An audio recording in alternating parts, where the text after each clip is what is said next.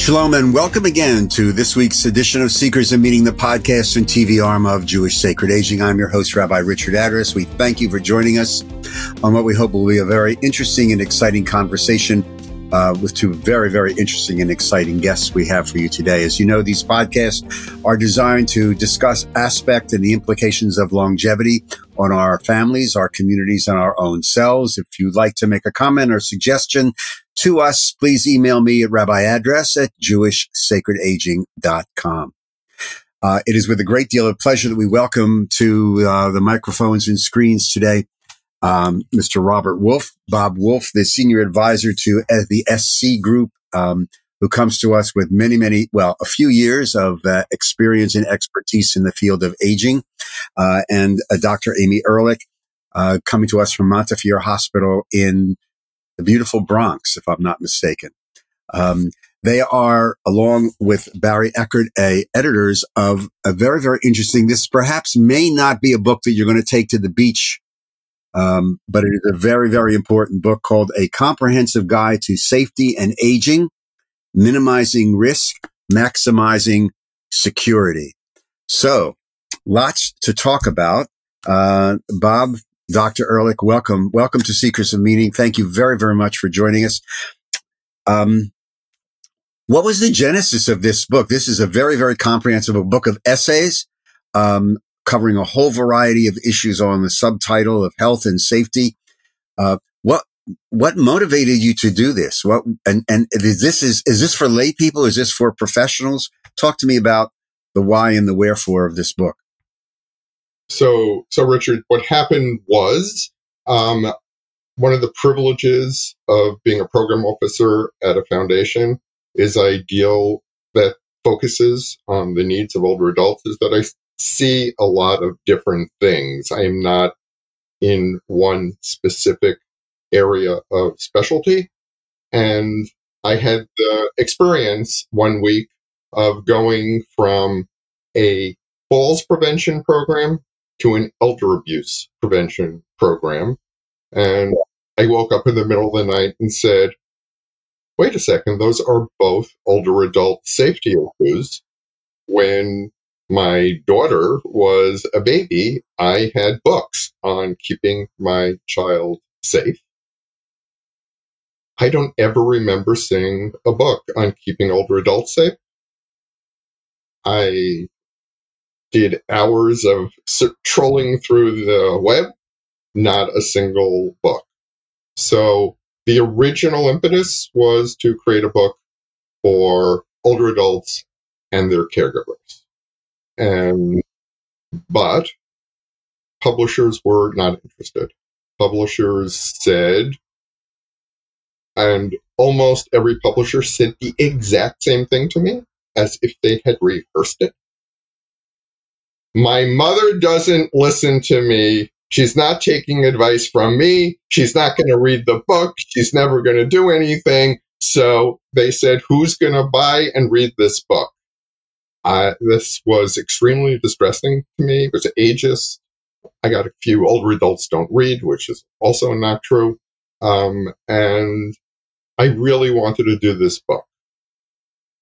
Second piece is that, as you, I'm sure, are aware, caring for older adults properly in many areas, domains, has increasingly become a team sport. I'm sure you've done shows on palliative care it takes a team. It takes a social worker. It takes a chaplain. It takes a nurse. It takes doctors. Elder abuse. The New York Center for Elder Abuse has DAs, social workers, doctors. It's a team.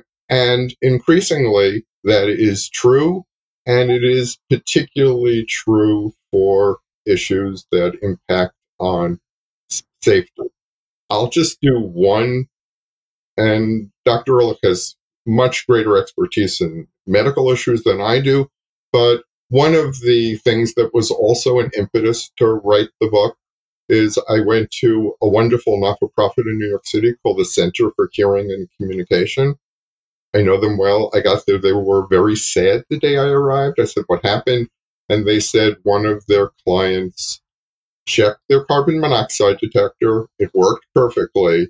And then, like, how many thousands, millions of older adults took out their hearing aids and slept through the alarm and died? So, um, but just to go back to the issue of hearing, so you can go to an audiologist and check your hearing, but hearing has an impact on falls. It has an impact on depression. It has, so if you are, we want professionals like audiologists to be aware of that they can't just focus on, yes, that person needs a hearing aid, doesn't need a hearing aid. They need to understand the other aspects of safety that relate to their specialty. So, Dr. Ehrlich, uh, the the um, a lot in the book you you, you talk about um, age friendly care, and then we also hear the phrase patient centered care. And Bob is talking about to coin you know to use another popular phrase a holistic approach to this new life stage called caregiver, and it and it is a new life stage. Could could you just walk us through? Is there a difference between patient centered care or age friendly care? So you, that's a great question. So I'm a geriatrician by training. So that's a subspecialty. I'm an internist. You can also be family medicine. So geriatricians think of themselves kind of as taking care of comprehensively the whole older adult and tend to think about safety issues. Uh, it's been an area of my interest personally for, for years. I'm the medical director of a home care agency. So that's something where the nurses go out to the home and the physical therapist, and I'm the only doctor. So I see kind of older adults in the community from really a different vantage point than many others do. And I work with all different kinds of medical and allied professionals. And so this has been an area, as, as Bob mentioned, hearing, I think about, I've been interested in burns in older adults in the community for years, um, falls for years. And the problem is, is that physicians and medical professionals tend to be very siloed. So then if you take it even the next step, then we're going to go from physicians, all the whole medical field, include lawyers, include public, you know, the whole area of all of the interactions that affect how someone's managing. We're talking about primarily people in the community, in and out of going to the hospital, going to a nursing home, coming back home, all of the what we call transitions of care has is, is really very complicated. And geriatricians, I mean, it's kind of what we do, but it a lot of people don't think about it. And so when Bob approached me about this, it was like, this is exactly what geriatricians like to think about. So you asked about specific terms, and some of this it changes over time. Age friendly has become a specific term. The Institute for Healthcare Improvement, along with the Hartford Foundation and American Catholic Association, started a movement saying health systems don't put older adults in the center and they tend to have negative impacts when they get in the in the healthcare systems. And so health systems need to think about older adults and there's something called the 4 M's which is mentation uh, so that you have to think about mobility, mentation, medication, and what matters to me so that there are four M's and we need to think about them in all care settings and put the patient in the middle around that. So patient centered care overlaps with age friendly. Age friendly is kind of a term now coined by large organizations. So my Montefiore is on a journey to become certified as age friendly in different care settings. Age, the, the patient centered is saying you have to ask someone what, what, what's important to them. You have to put the you can't treat every 90 year old the same. You have to, you know, in a certain sense, there's a kind of a homogeneity about a three year old. Most three year olds, unless God forbid there's something wrong, are similar, right? They need the same stages, they need the same things. But old, adults age so differently that you look at one 90, 90 year old and another 90 year old, and they're so profoundly different that we have to put who they are, where they're at, at the center of how we take care of them. So that's really what uh, those terms mean.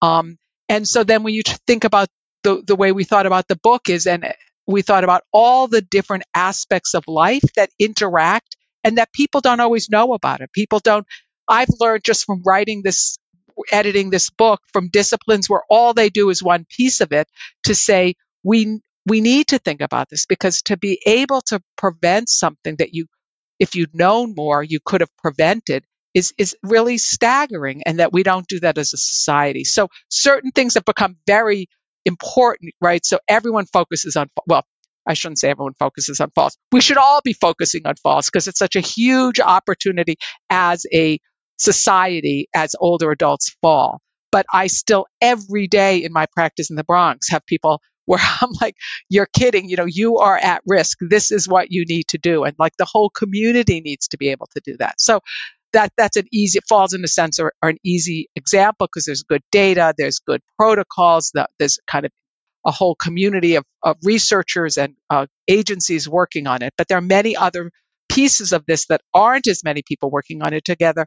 So we really need to we we wanted to edit this book to try to get as many different voices together. And now we have a whole list of all the voices we didn't ask that next time round we're going to ask for those voices. And every day I wake up and go, boy, we didn't put in this voice. And, you know, people, so, so we're going to have version two with the next voices that we left out.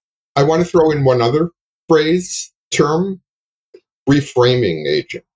So reframing aging is a movement to stop stereotyping older adults because it affects equity of healthcare. If you think of, although that older patient isn't going to listen, that older patient is going to understand, it deprives them of a full interaction with a medical professional. And in writing the book, so reframing aging stops portraying all older adults as frail and vulnerable and helpless. So one of the challenges in writing the books, and as as Amy said, older adults are very different. Every 90 year old adult is very different in terms of their physical ability, their mental ability.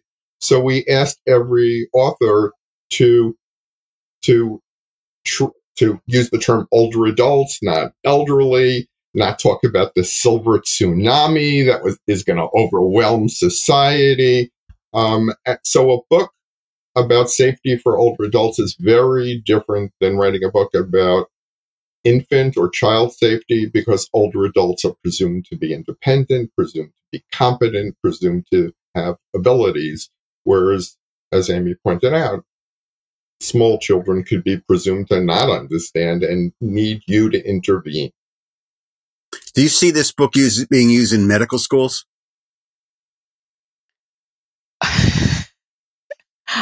I would wish. So I would. So one of the issues is is to get geriatrics in the curriculum of every medical school. So you talk about that. I, I, talk because there's my my experience in in the work that I do in Jewish sacred aging and talking to some geriatricians, geriatric specialists. They keep telling me very few people are going into this field, yet the demographics are like skewed, but fewer people. Why? Why? Why? Why? Well, the, I, I, don't know if we want to go on divergent fields. So those are many different questions. I, I know. Unfortunately, the way we've structured healthcare in, this, in the United States, there's not a lot of right. It's the same question for primary care. So the question is, is that there's a in, there's a nationwide shortage of geriatricians. We need to, and with as we're having the demographic needs them, we do both primary care. So I have an old uh, cohort of patients that you take care of as well as consultative geriatrics. There's a desperate need for more geriatricians uh, in the United States, and it's something that our society, the American Geriatric Society, is working on. You know, it becomes how the healthcare system is structured. It's a complicated issue. Um, and then you also want to have geriatrics training for every medical student because what we say is whatever field you go into in, in, in medicine, you're going to be taking care of older adults. If you're a pediatrician, you're taking care of the grandparents who are unfortunately taking care of the children. Everyone's more taking more.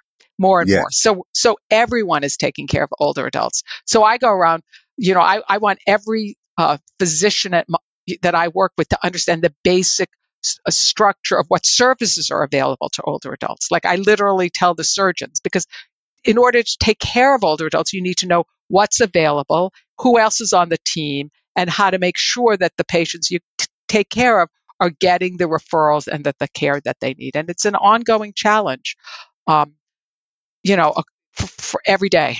Um, so. And, and Rich, there's a workforce issue. I mean, it's it is absolutely true about geriatricians, but there's a workforce issue.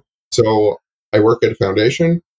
At our last meeting, agencies are returning grants because they can't hire the staff. Really? Yes. Um, and you know, in my in in my field, when you meet somebody else in the field of helping older adults, you say, "What brought you to this field?" Because trust me, when they were 19 and thinking of what cool thing they were going to do when they got older, it, it, it it's rarely working with older adults, and and people often get there through side doors. I, I was lucky and had a fantastic mentor who was in the field, and I just would have followed him anywhere. And then I realized it was an incredibly interesting, wonderful field filled with the best professionals I've ever encountered. I'm trained as a lawyer. I would so much rather be associated with people working with older adults. They are fine, wonderful people. Dr. Ehrlich um, epitomizes the kind of professionals who are working with older adults the there's a phrase that I was uh, once introduced to by uh, somebody I knew very very well called um, third person invisible. Um, that Dr. Ehrlich, how do we over in in this society? You're talking about Bob uh, reframing aging and the fact that there still is an ageist element in the United States of America. Um, I remember being in a hospital room and visiting somebody. A physician would come in or somebody would talk. They with the person lying in the bed and they would talk to the family member as about the care for this person who is alive and listening and very alert. How, how do we begin to deal with this? Cause it almost is a societal restructuring that that 85, 90 year old, that it, they're not invisible, are they? They're, they're human beings. right. I mean, that, that's, that's I mean, the IHIs would say we're saying what matters to me to be. I mean, we literally have boards now that we're putting up that you ask someone what matters to me, so that people see people as people with uh, a, a person, you know, other pieces of themselves. It's, the hospital is a very scary place. One of our chapters, you know, I'm a physician, so Bob has all kinds of other chapters, but one of the uh, chapters that I think everybody should read is called The Hazards of Hospitalization, which is correct, you get correct. into the hospital and what happens. And there's a series of hazards, some of them, you know, that are clearly documented. We know it happens. And anyone who's had someone they love in the hospital has seen these kinds of risks. And as people age, they're just that much more vulnerable to the hazards of hospitalization. And to me, that's you know, these transitions when they go into the hospital and they're there and then they're leaving the hospital and they're going somewhere else. What can we what can we teach people to think about for the allied professionals to think about to prevent some of these preventable hazards of hospitalizations? It's really, I mean, if you're going to as a physician, if you're going to read one of those, I would say read that and then also read the chapter.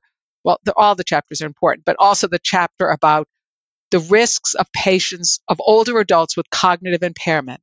What are the risks and what should we do about them?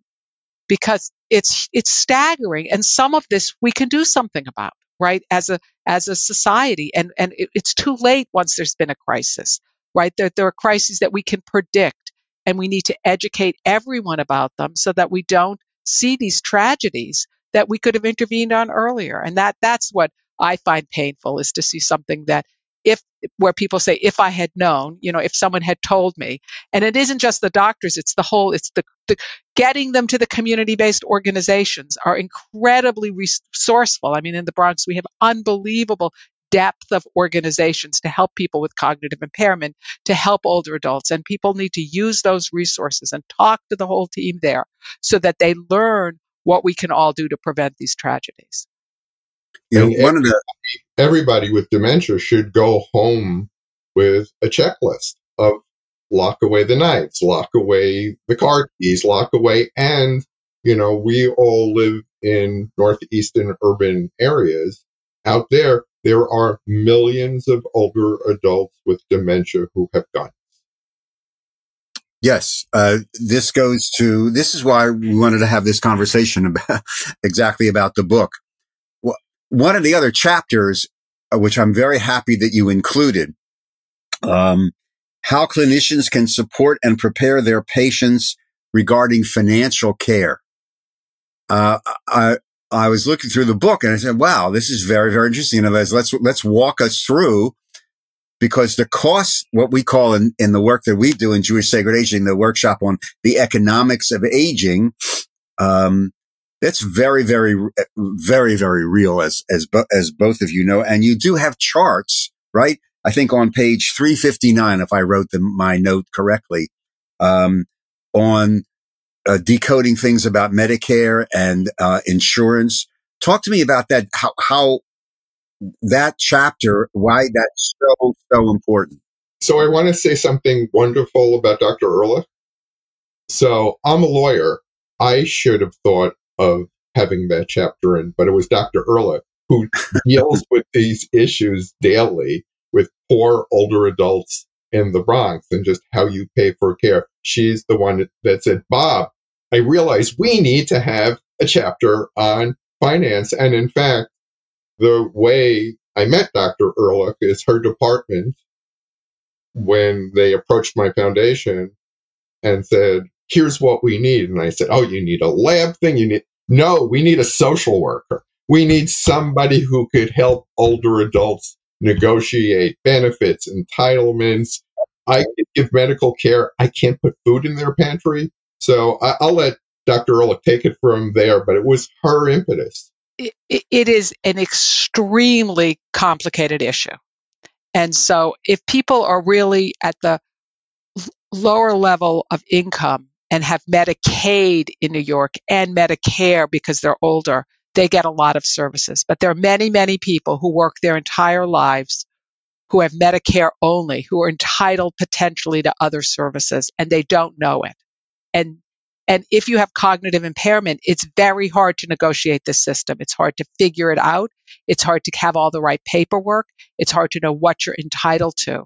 And it is a I, I've been walking around my, my colleagues are tired. I walk around the Bronx saying, this is an emergency. If somebody's entitled to services that they're not getting and they're aging and they're 87 and they now have diabetes, they had a stroke and they're living in an apartment in the Bronx and they don't get everything they're entitled to, it becomes a crisis. And that's when we see the kind of the safety net fall apart. And there are groups often we have in the Bronx, we're blessed. We have the Department for the Aging. We have a lot of robust services, but how do you have people access them? Because as they become homebound, right, as it's harder to get out, as it's harder to reach your doctor's office, who who else do you know? And it, it's really striking. Um, and this isn't just these are middle. These are people who work their whole lives. I mean, as you said, this is these are these are people who worked their entire lives and now they're 88 and they're frail and they can't manage without the help of another person.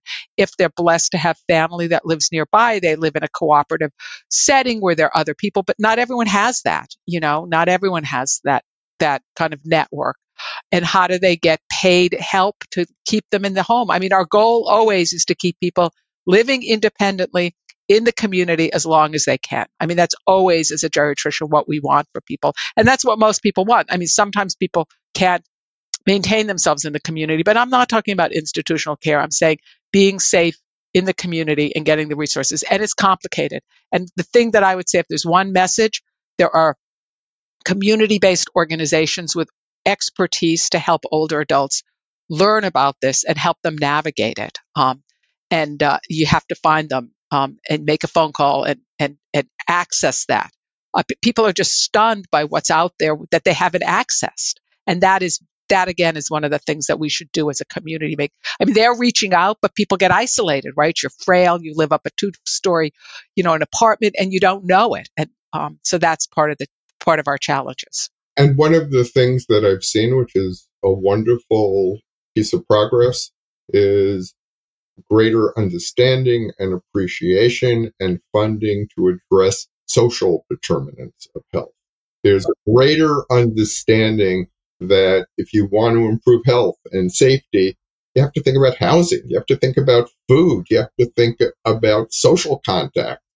Those things are at, have the same kind of effects on health and aging as blood pressure. Uh, they're, these are big issues. As people have cognitive impairment and dementia, which up to 30% of adults over the age of 85 in the community, it's ages to think that uh, if you're 85, your thinking shouldn't be clear. If you have a disease of dementia, if you're 85, your thinking isn't clear. But once you're in the community, there are no physician can tell you everything you need to know about it, that there are very, very outstanding organizations helping patients with Alzheimer's disease and other dementias with a whole cohort of educators and support systems that people need to access immediately to get the help that they need. And they will help them navigate this as well. I'm not taking a different point of view from Dr. Ehrlich, but when you're 85, you even if you don't have dementia, you will likely have some loss of executive function. That is a normal progression of older adults. The you lose some ability, and it differs from older adult to do complicated calculation. And all older adults need to do complicated calculations because there's Medicaid and there's Medicare and Social Security and pension and and different savings accounts and you're saving for your grandchildren and it's a second marriage and it, the complex the types of calculations you need to do are the most complicated in your life and you have less ability to do them and if you've had the same financial advisor since you were 20 he or she probably has lost some of their edge as well and that this isn't ageist this is just coming. Reality. It's reality. You will lose some of your executive functioning ability. Okay, Bob, yeah. I'm going to argue with you. I, can, I have Good. to argue with him. Can I argue okay, with him, Rabbi? Hey, go go for it. Okay. Go for it. The, the problem that I see is as a, as a society, as a medical society, we still don't recognize if people have mild cognitive impairment, we don't recognize 80% of that mild cognitive impairment. So the problem that I have is normal aging, you may have slowed response. It may take you longer to remember name, but your judgment is intact. Your ability to think things something through remains intact. You may be a little slower to, you know, you go, oh, I snapped in. Oh, now I remember the name. But the problem that I have over and over again, and these are sophisticated families that a parent or a sibling is clearly has new cognitive impairment. And that needs to be named it doesn't need to be said they're a little forgetful, they're a little this or that. We should name it so we know what it is, evaluate whether it's going to progress, because otherwise we do everyone a disservice. So I know what you're saying, Bob, but I think it's very important, given how poor we are at recognizing cognitive impairment, to say that normal aging, your judgment, your intellectual ability remains the same. And if there's concern about that, you, it should be something that someone is thinks about and has evaluated by appropriate physician or team. On what you were discussing, talk to me about the element of fear. I, I don't want to, I, I know it. I should, but I'm afraid to deal with it because I'm afraid what the answers may be. So it may be easier to just ignore it and pass it off as, Oh, I seen your moment.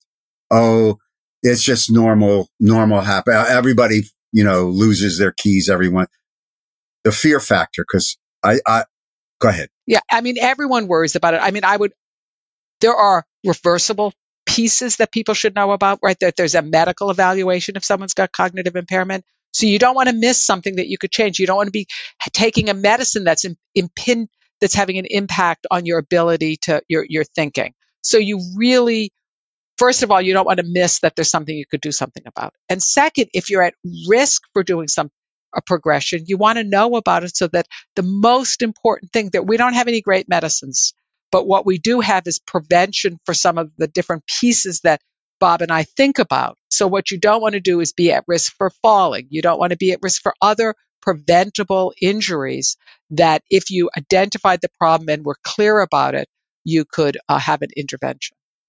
So I, I, encourage people to think about it. And, and, and it is the, Alzheimer's is the most feared disease among older adults. They fear much more than cancer or anything else. By the way, just to pick up on the last thing that Amy said, uh, just a practical piece of advice. When, if you're a caregiver, walk through your parents' home, room by room with them. If they drive, take a drive with them. See how they drive.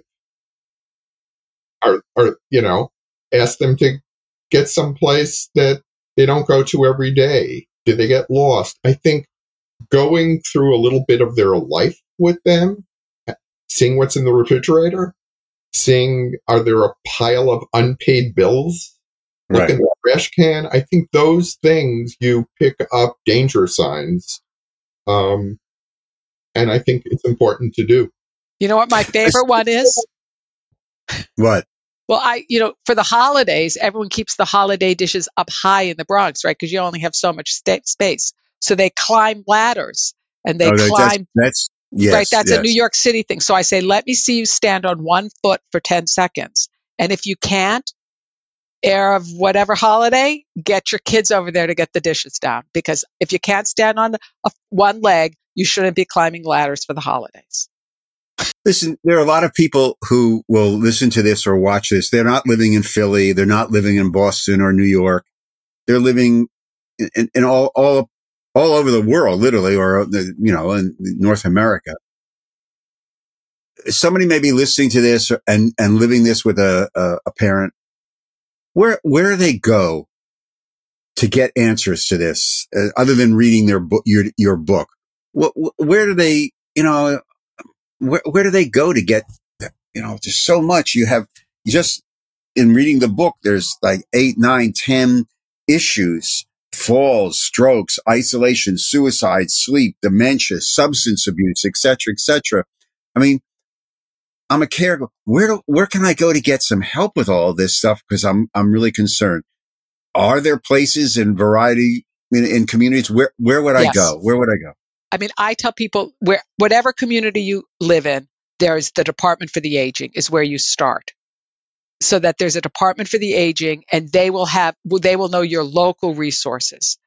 I mean, I- the there's also the all there's I don't know if you name all the different, but that's a government. Those are state Right. government agencies. area agencies on aging right There are areas of aging in every state, and I when people don't know where to start, it is a place to start. I mean, clearly there are religious organizations. There are lots of other places to go, but that you can uniformly start there. And then there are, I mean, now that we're online, there are fantastic large organizations around Alzheimer's disease, dementia that also have a lot of resources and a lot of ability. But if you need concrete help where you are, it's a place to start.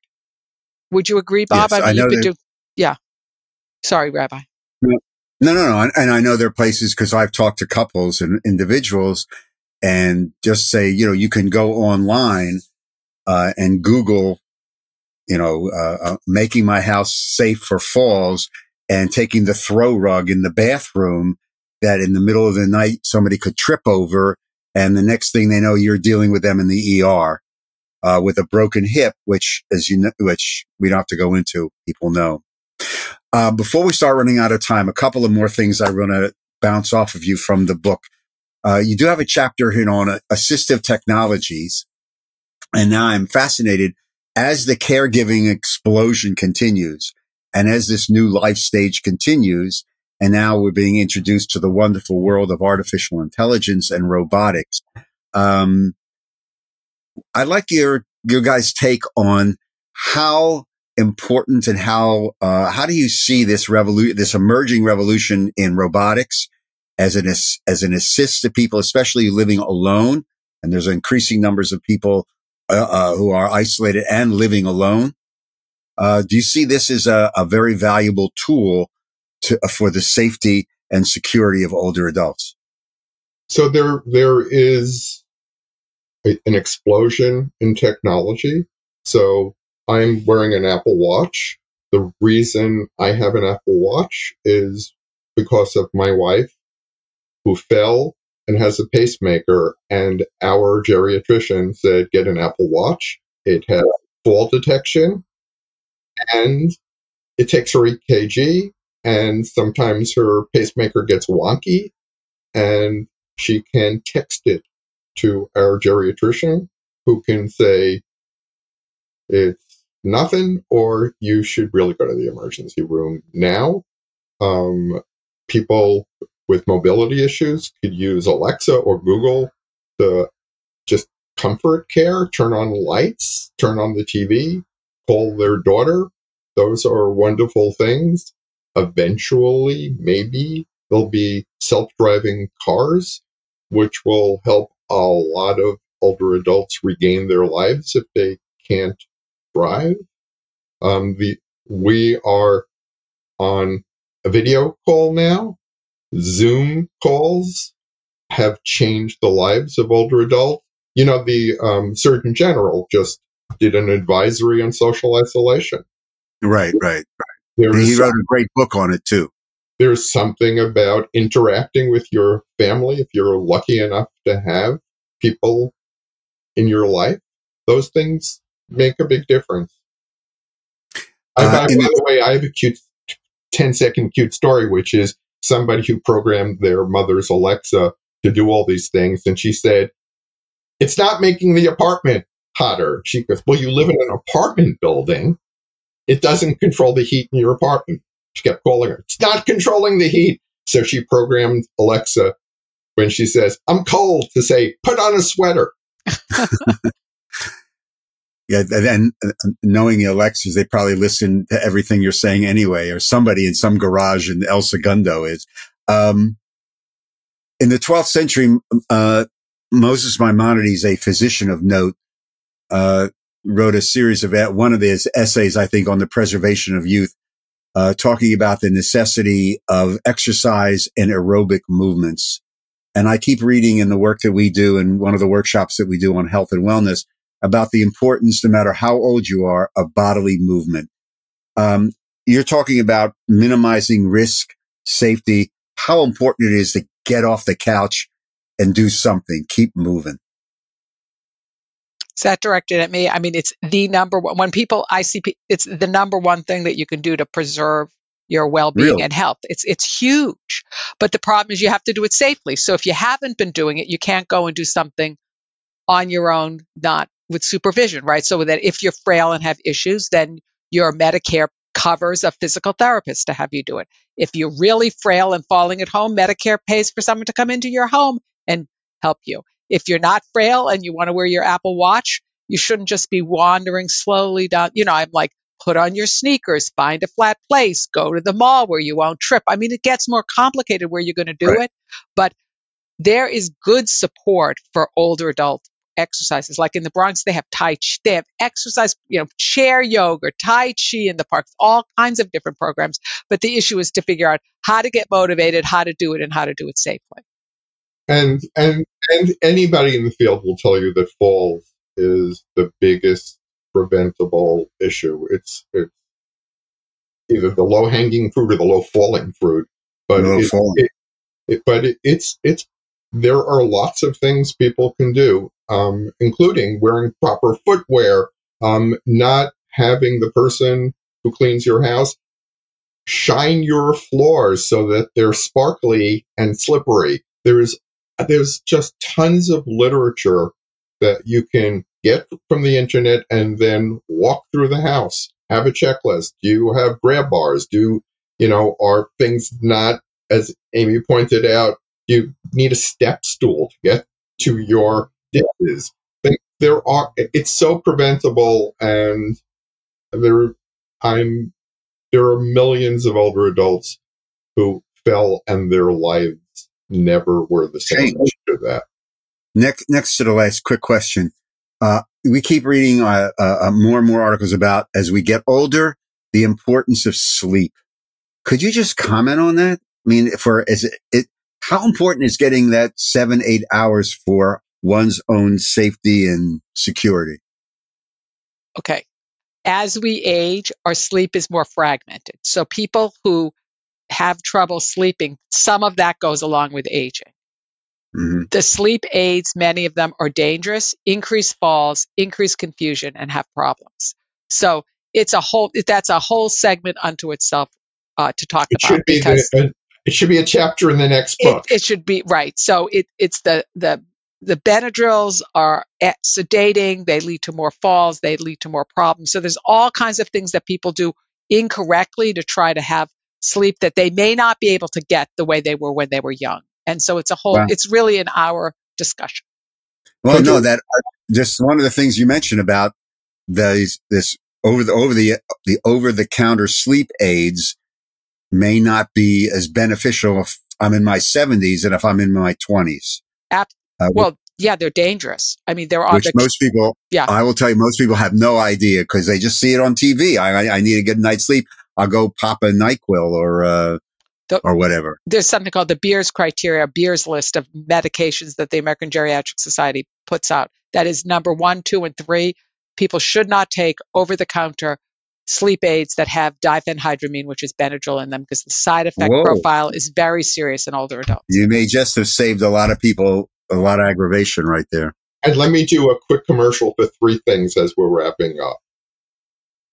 The annual wellness exam is free. Medicare pays for it. Every older adult should have an annual wellness exam and it will hopefully pick up some of the things that Dr. Ehrlich were talking about. Have a fire safety plan. Fires, older adults die in fires more than younger people. How many families have a fire exit plan, or how many home care workers have thought about a fire safety plan? And if an older adult needs it, a personal emergency response system, someplace that they push a button, if they wear it on their watch, it's hanging on the wall, where they can call for help if they need it. Those, all of those things save lives. I don't know, uh, Amy, No, that's add a couple of quick low hanging fruit in there.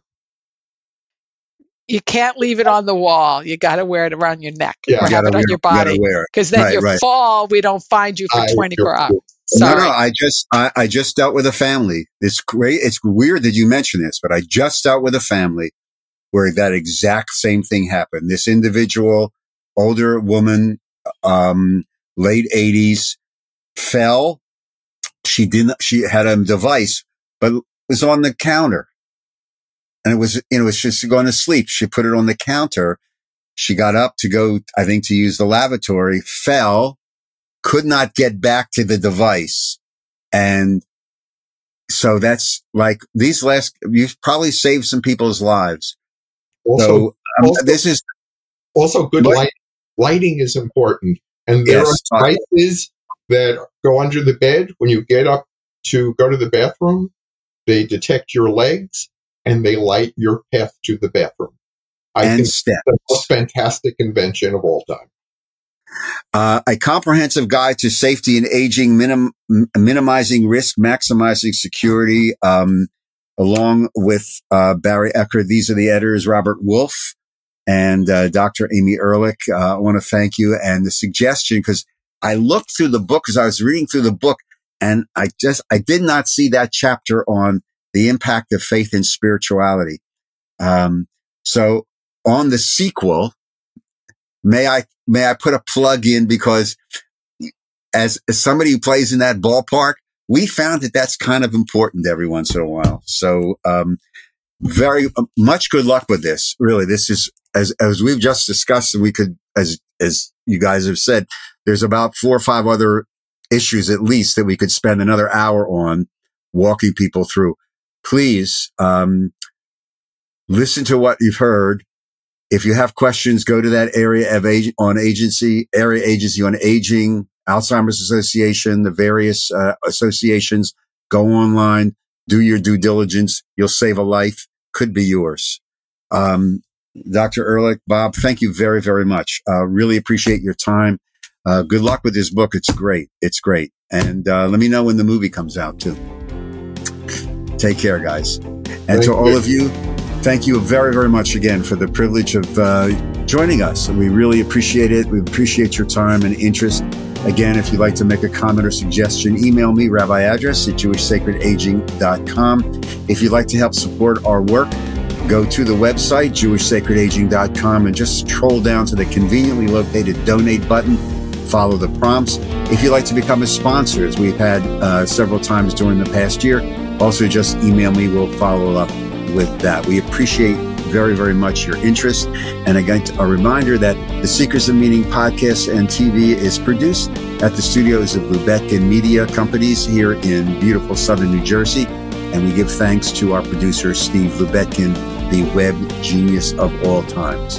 Again, thank you very much for joining us. I'm your host, Rabbi Richard Address, and until we see each other again on the next Seekers of Meaning, be kind to one another, stay safe. Shalom. Thank you very much.